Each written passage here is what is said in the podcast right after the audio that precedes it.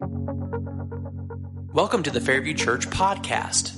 At Fairview Church, we are dedicated to reaching our neighbors with the true freedom found in full surrender to Christ.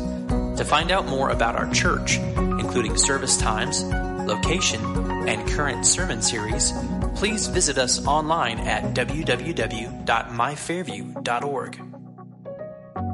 Will you stay standing as we read aloud God's word together in honor of it this morning?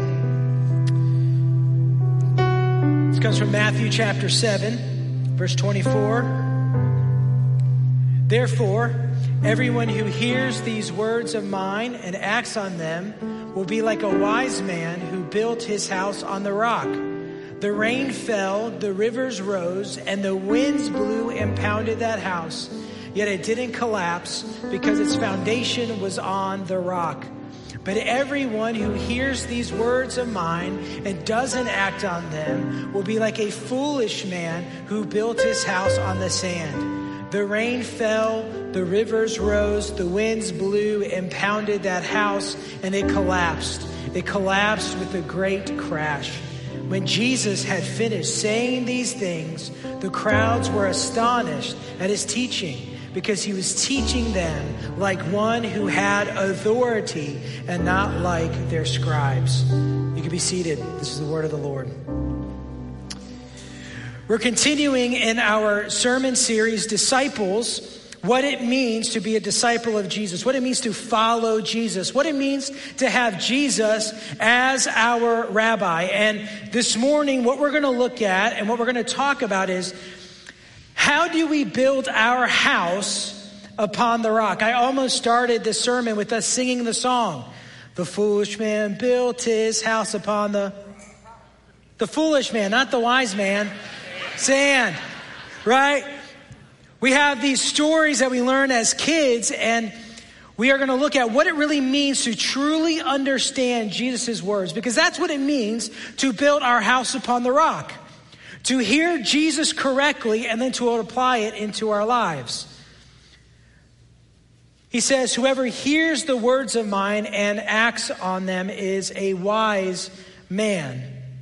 But the question we're going to ask ourselves is well, how can we really discern Jesus' voice? I want to start off with the question Have you ever believed something to be true, but it turned out to be false?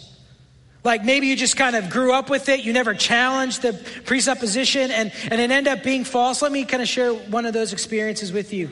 This was a couple years into our marriage, and did one of the things you're never supposed to do, all right, and that is compare a meal that your mom made compared to your wife's meal. And my mom growing up made the most incredible macaroni and cheese.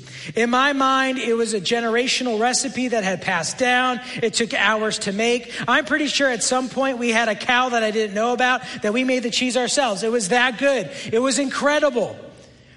And Amber tried to make good macaroni and cheese. She makes great macaroni and cheese. It just was never like my mom. So one day we go to my parents' house for holiday and I said, Mom, can you make us that homemade macaroni and cheese? And she goes, What are you talking about?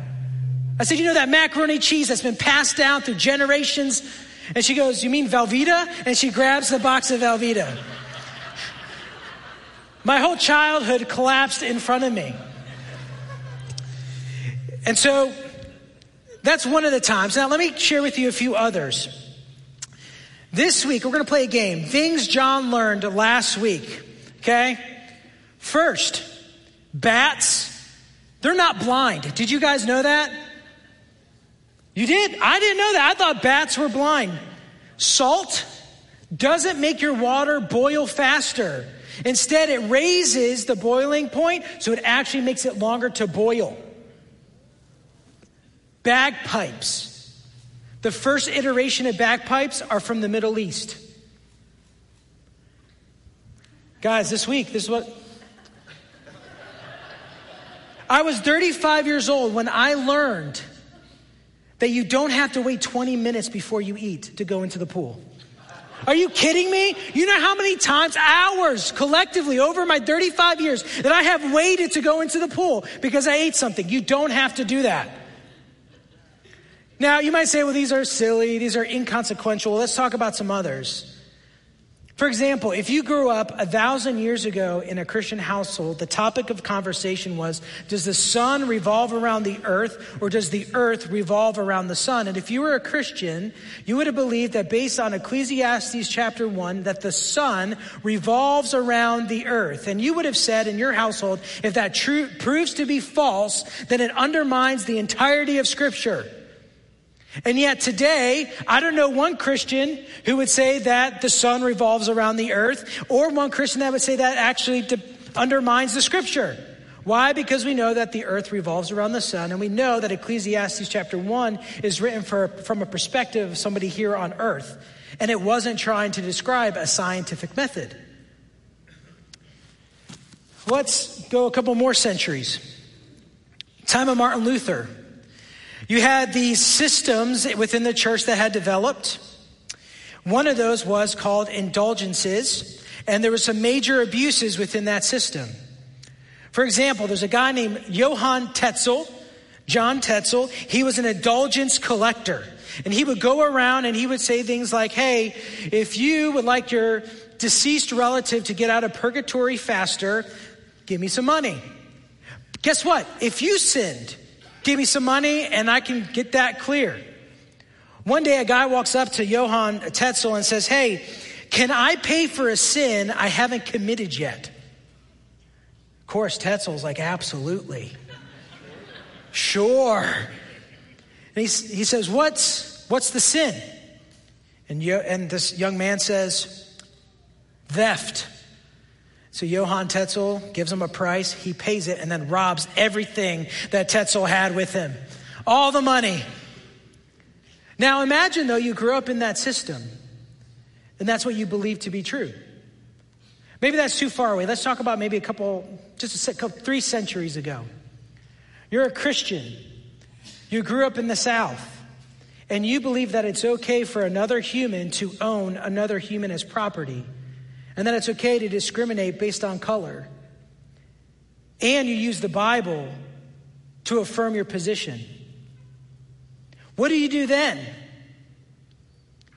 Maybe that's too far away. Let's talk about modern day.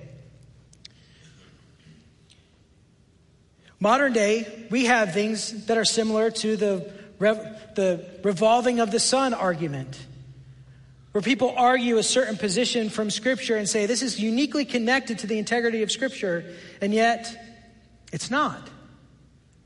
Or how about the me first, everyone else second attitude that we've developed, where it's about my wants, my desires, my community, and instead of what Scripture describes as a kingdom focused vision for all nationalities, all people to flourish. Not just me, not my, not just my community, not just my own country, but everyone. There's certain subsections of culture, for example, that elevate and push godly perspectives into ungodly perspectives. So, for example, we can recognize and acknowledge differences between men and women as they're described in Scripture, but there are groups of people that take that, they elevate that to the point where they're creating abusive systems for women by saying, Your husbands get the it's my way or the highway approach. That's not okay.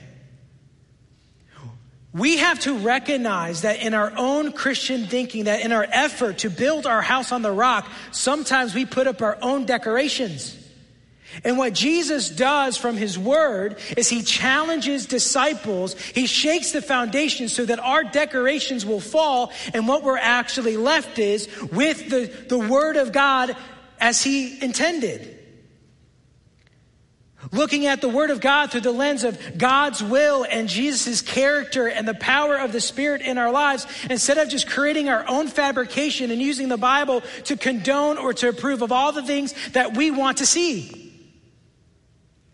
Jesus challenges the beliefs of his disciples. We saw Three, uh, two weeks ago, we talked about the foundation of discipleship is humility, looking for the presence of God, sitting and listening. Last week, we talked about the rhythms of a disciple and the practices that we can build into our life. Today is all about learning to listen to God's voice, making Him an authority. 2 Corinthians 3 13, 5 tells us to examine ourselves to see whether you are in the faith. Test yourselves, or do you not realize this about yourself that Jesus Christ is in you, unless indeed you fail to meet the test? This is not just talking about looking at our actions, it's, it's causing disciples to look at their life and saying, Is what I really believe in line with Jesus' character and his word? Is it really in line, or have I developed this myself? So let's look at Matthew chapter 5, verse 21, as an example of how Jesus challenges his disciples' beliefs. Verse 21 You have heard that it was said to your ancestors, Do not murder. And whoever murders will be subject to judgment. But I tell you, everyone who is angry with his brother or sister will be subject to judgment. Whoever insults his brother or sister will be subject to the court. Whoever says, You fool, will be subject to hellfire. Let's look at what Jesus does here. We're going to use this as an example. The first phrase he uses is, You have heard that it was said.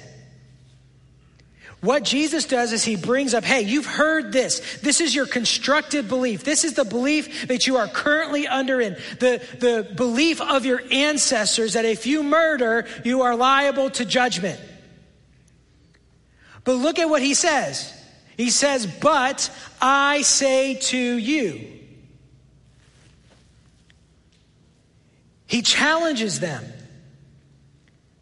He challenges his disciples' belief and he says, Listen, you've heard it this way, but I'm about to tell you something different.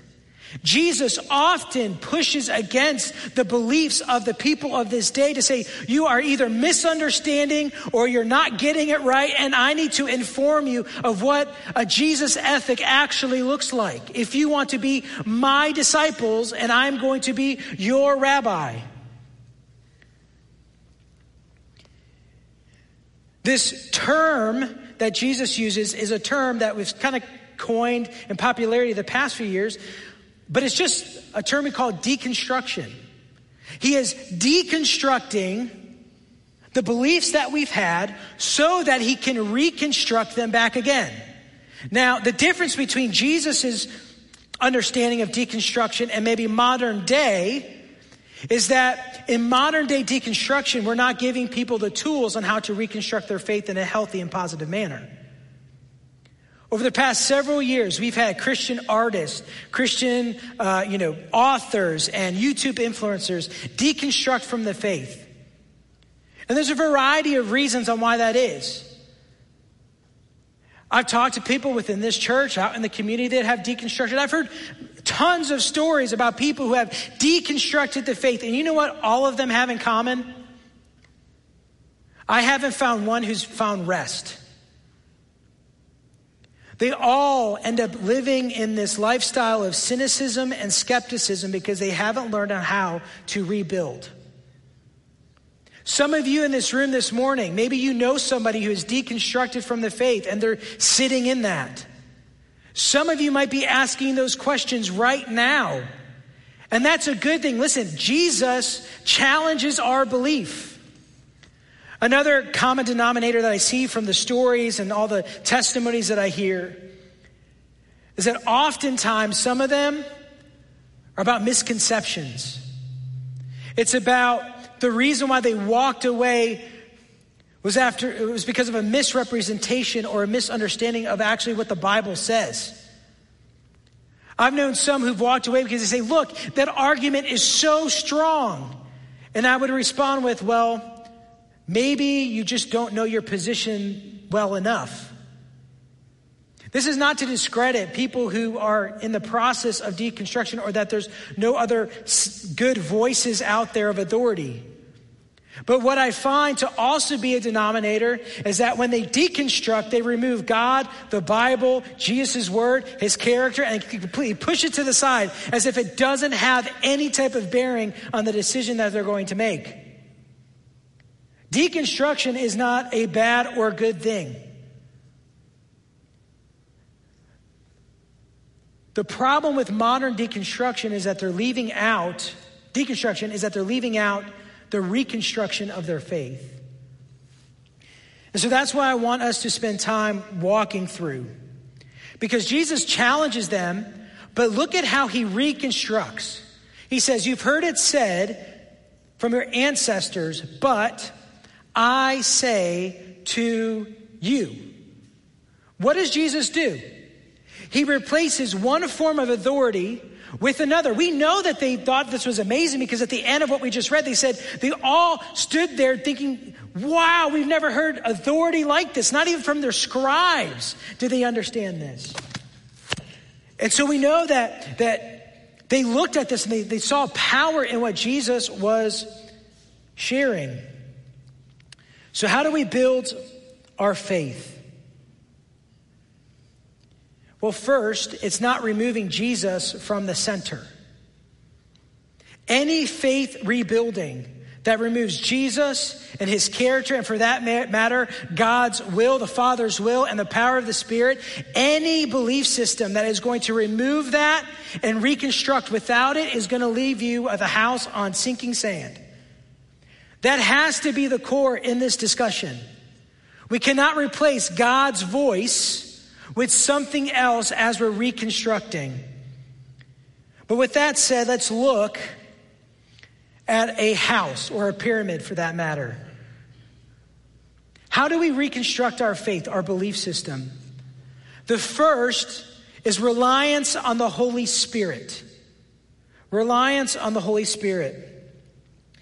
The disciples had Jesus physically to ask questions. Well, we can ask Jesus those things as well. Jesus tells us he's given us a greater helper, a greater guide, the Holy Spirit that dwells inside of us. For the first few decades of Christianity, they did not have the letters that would form our New Testament. It was about a faith that was passed down. How did the early Christians know what to believe? They relied on the Holy Spirit and the teaching that was passed down. They relied on the Spirit to guide them and give them wisdom. 1 Corinthians 2 tells us we have received, what we have received is not the Spirit of the world, but the Spirit who is from God, so that we may understand what God has freely given us. The first and foremost, the, the thing that Christians, as disciples, we have to do is we have to ask ourselves, even before we get to sacred scripture, is ask, Spirit, guide me, give me wisdom, help me to understand. James 1 5 says, If any of you lacks wisdom, let him ask God who gives generously to all without reproach, and it will be given to him.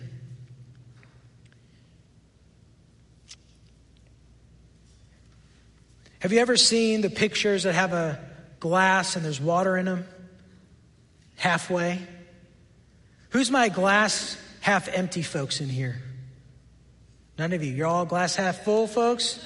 Y'all positive? Well, that's really good. How do you know when you look at a picture if it's half empty or half full? It's based on your perspective, right? What the Spirit does, it informs us on how to see the world. And it informs us on how to see reality, whether it's half full or half empty. We must have the Spirit.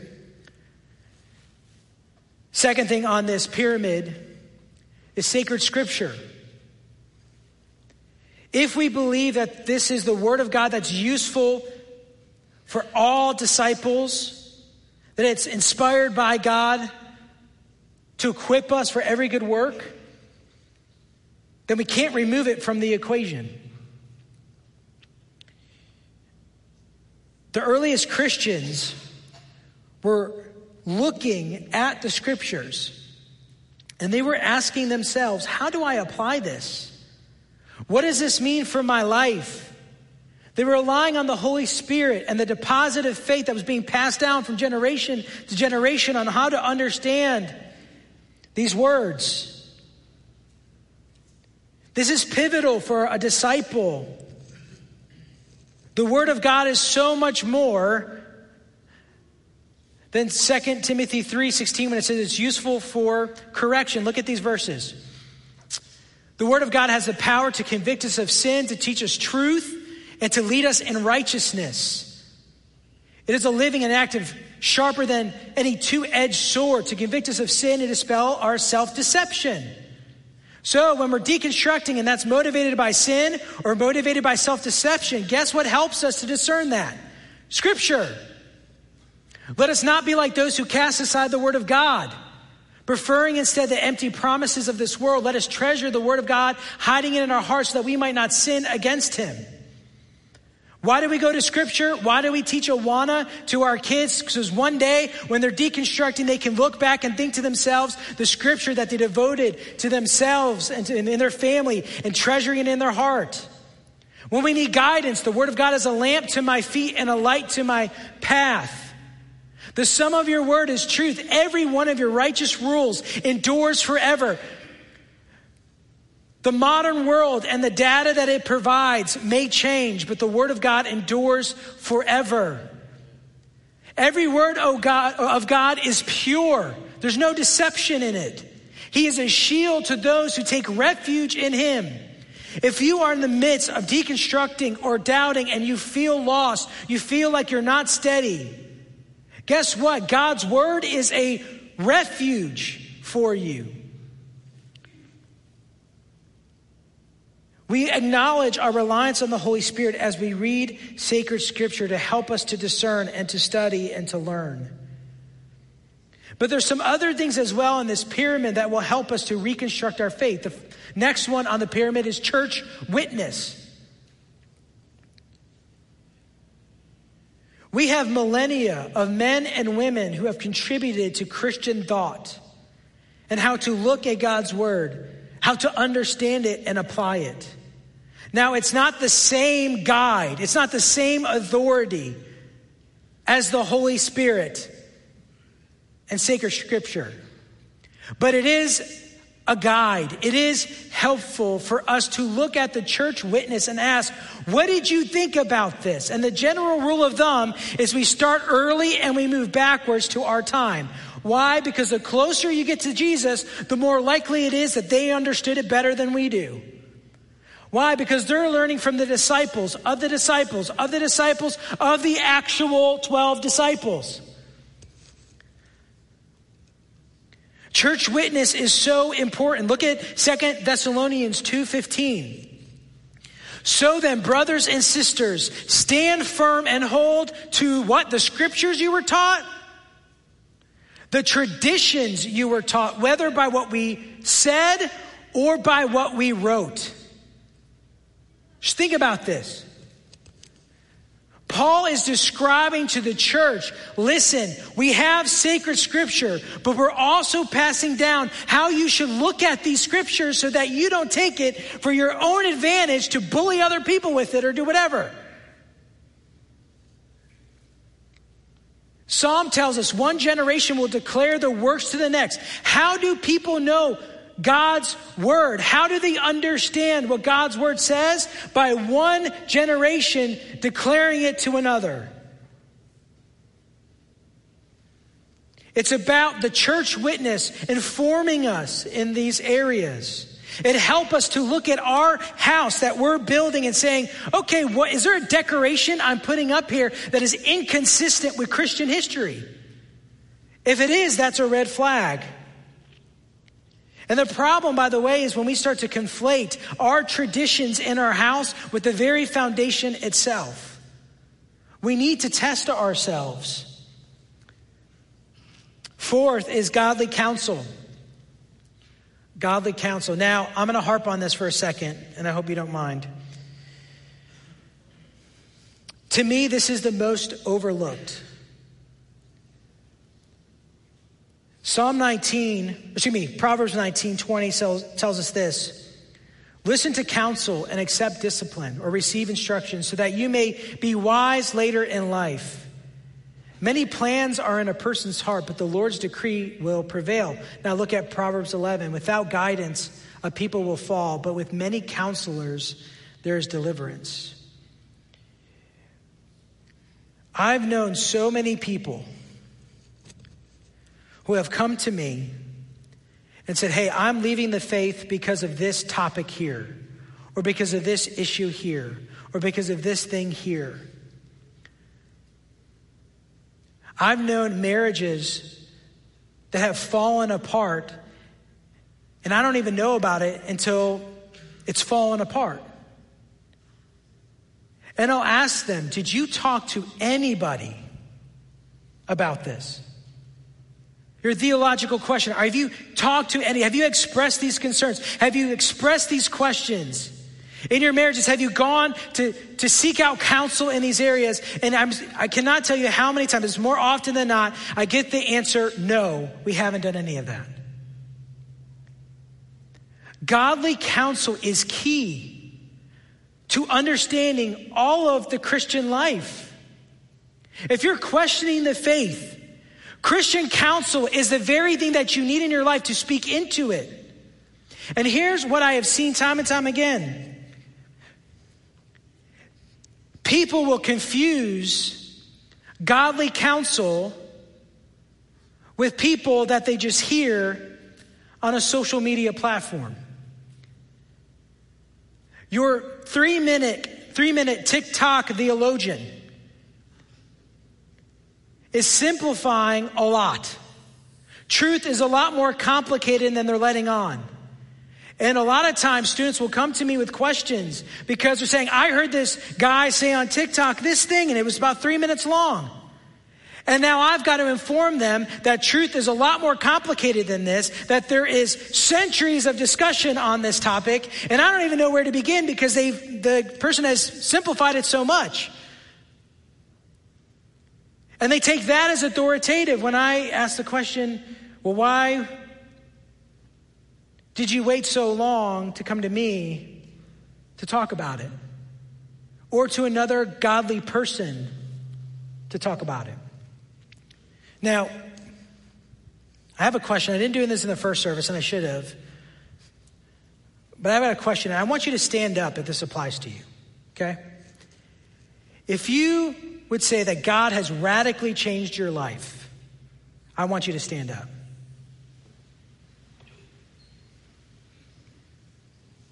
Okay. If you're in this room and you're deconstructing and you're doubting, there are hundreds of stories in here about the faithfulness of God. That even if you are unsure there are men and women and students in this room who have a story to tell about God and what He has done. So while that doesn't solve maybe the intellectual problems that you may be thinking about, it should at least make you think about the power of God and what He can do, even when you're in your midst of your doubting. You can sit down. But this is what godly counsel does. They share their stories. They disciple. They mentor.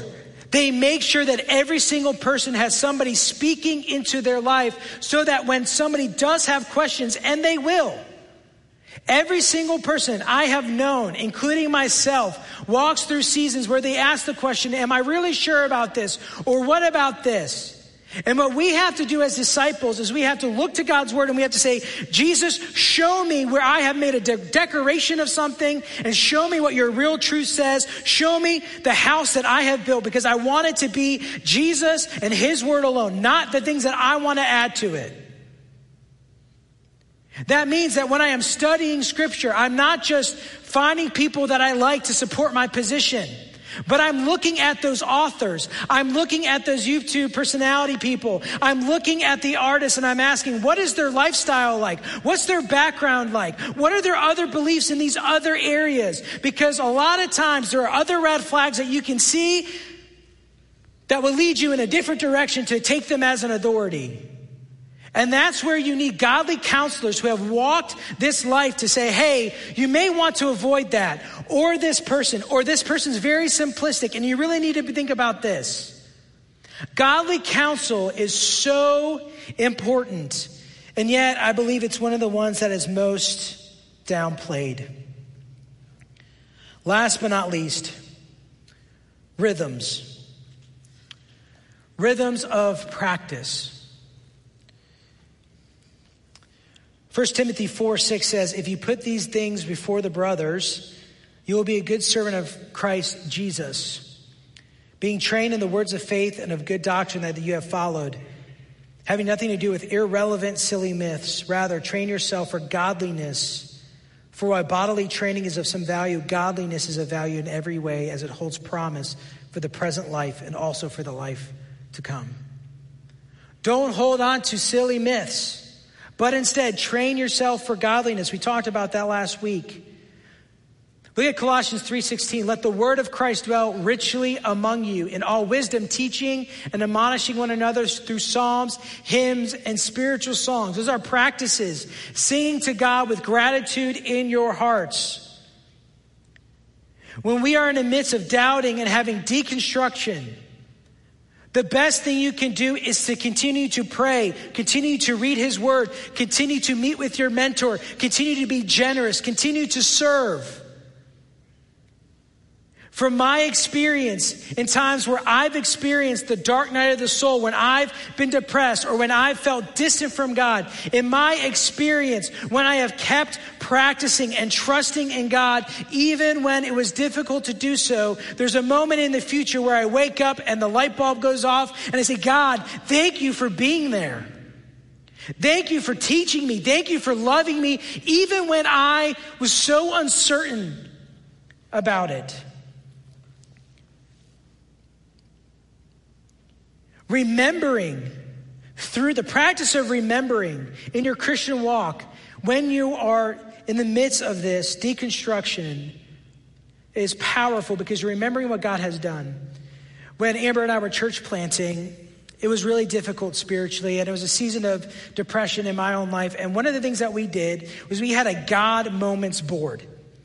It's every time we've seen God moving in our marriage in, a, in an amazing way. And oftentimes, even when I didn't feel like it, I would have to look at that board and I have to remember God, you were faithful here. God, you were good here. God, you came through here. And so, even though I'm doubting this particular thing right now, I know you're still good. I know you're great. I trust your word because of this. Remembrance is a powerful key if you're walking through this season. So, let's wrap this up. Jesus challenges the beliefs of his people. And it takes humility for us to receive that and say, Lord, where have we put up things that are not consistent in your word? Where have we adopted cultural ideas and just supplied them within our church? Where have we allowed ourselves to allow these accretions or these things to kind of fester within our systems that are not biblical? Where have we, as your church, as your disciples, elevated certain things when they shouldn't be. We have to ask ourselves, each individually and as a church, and the church at large Jesus, what, what is your way? That's what disciples do. They check themselves and they say, Where in me am I not believing correctly? Remember, Jesus says, Whoever builds my house on the rock hears it and does it. We have to say, Jesus, where am I getting it wrong? Where am I getting it right? And allow me to do that. The things that are good, the things that are profitable, the things that you want from me. Else, we are not his disciples.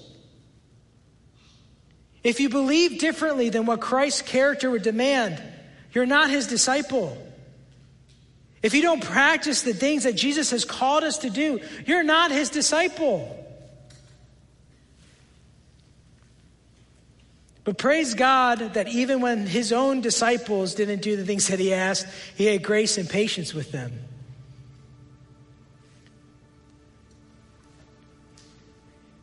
Everyone who hears the words of mine and acts on them will be like a wise man who built his house on the rock. That's the call for every disciple. That's what it means. So if you're struggling, if you're doubting, if you're in this process of deconstruction, don't give up.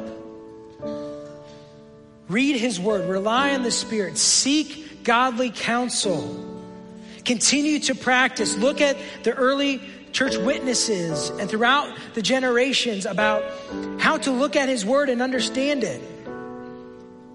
Study it, memorize it, put it into practice. For those of you who know people who are going through this process, on one hand, encourage them that Jesus demands this of all of his disciples. But second, give them a warning. If they don't keep Jesus at the center and his word at the center of reconstructing that faith, they will end up in a thousand other areas and it's not going to be the will of God.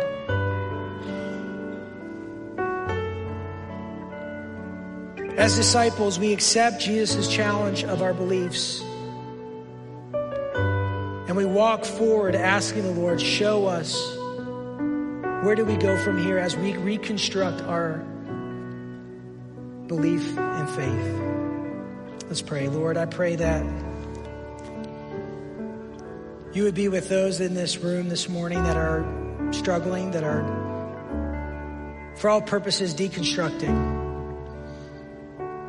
On one hand, God, I'm grateful that they're honest and they are questioning their beliefs. But Lord, we ask that you do not let them stay there in cynicism or skepticism, but Lord, that they would be brought to a place of hope, of encouragement, that there is a giver of truth, and you have provided that for us.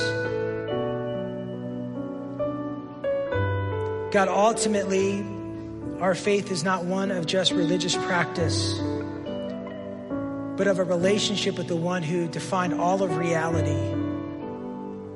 So, Lord, help us to understand and remember that no matter what we're going through, we can rely on the one who created the world, the one who saved us, who sent his son to die for us, the one who provided the solution for our greatest need to be reunited and connected with God. And Lord, we know that if you have done that for us, then you will supply all wisdom to those who ask when we're seeking questions of faith. Lord, I pray for those who are walking away from the Lord. I pray it would not be over a misconception that they've been taught, a faulty gospel that they've been taught. But Lord, I pray that they would have people to surround them, to give them godly counsel, to show them the beauty of you and that your word is forever, that it is a shield, it is a refuge for those who believe. Lord, I pray we would take comfort, not in our own interpretations of Scripture, but we would take comfort in knowing that you are a God who spoke to us, who showed us how much you love us through your Son, who supplied us with the Holy Spirit and who also gave us words of wisdom found in your holy book, would help us to acknowledge and accept that as your disciples. In Jesus' name I pray. Amen. Thank you for listening to the Fairview Church podcast. To find out more about our church, please visit us online at www.myfairview.org.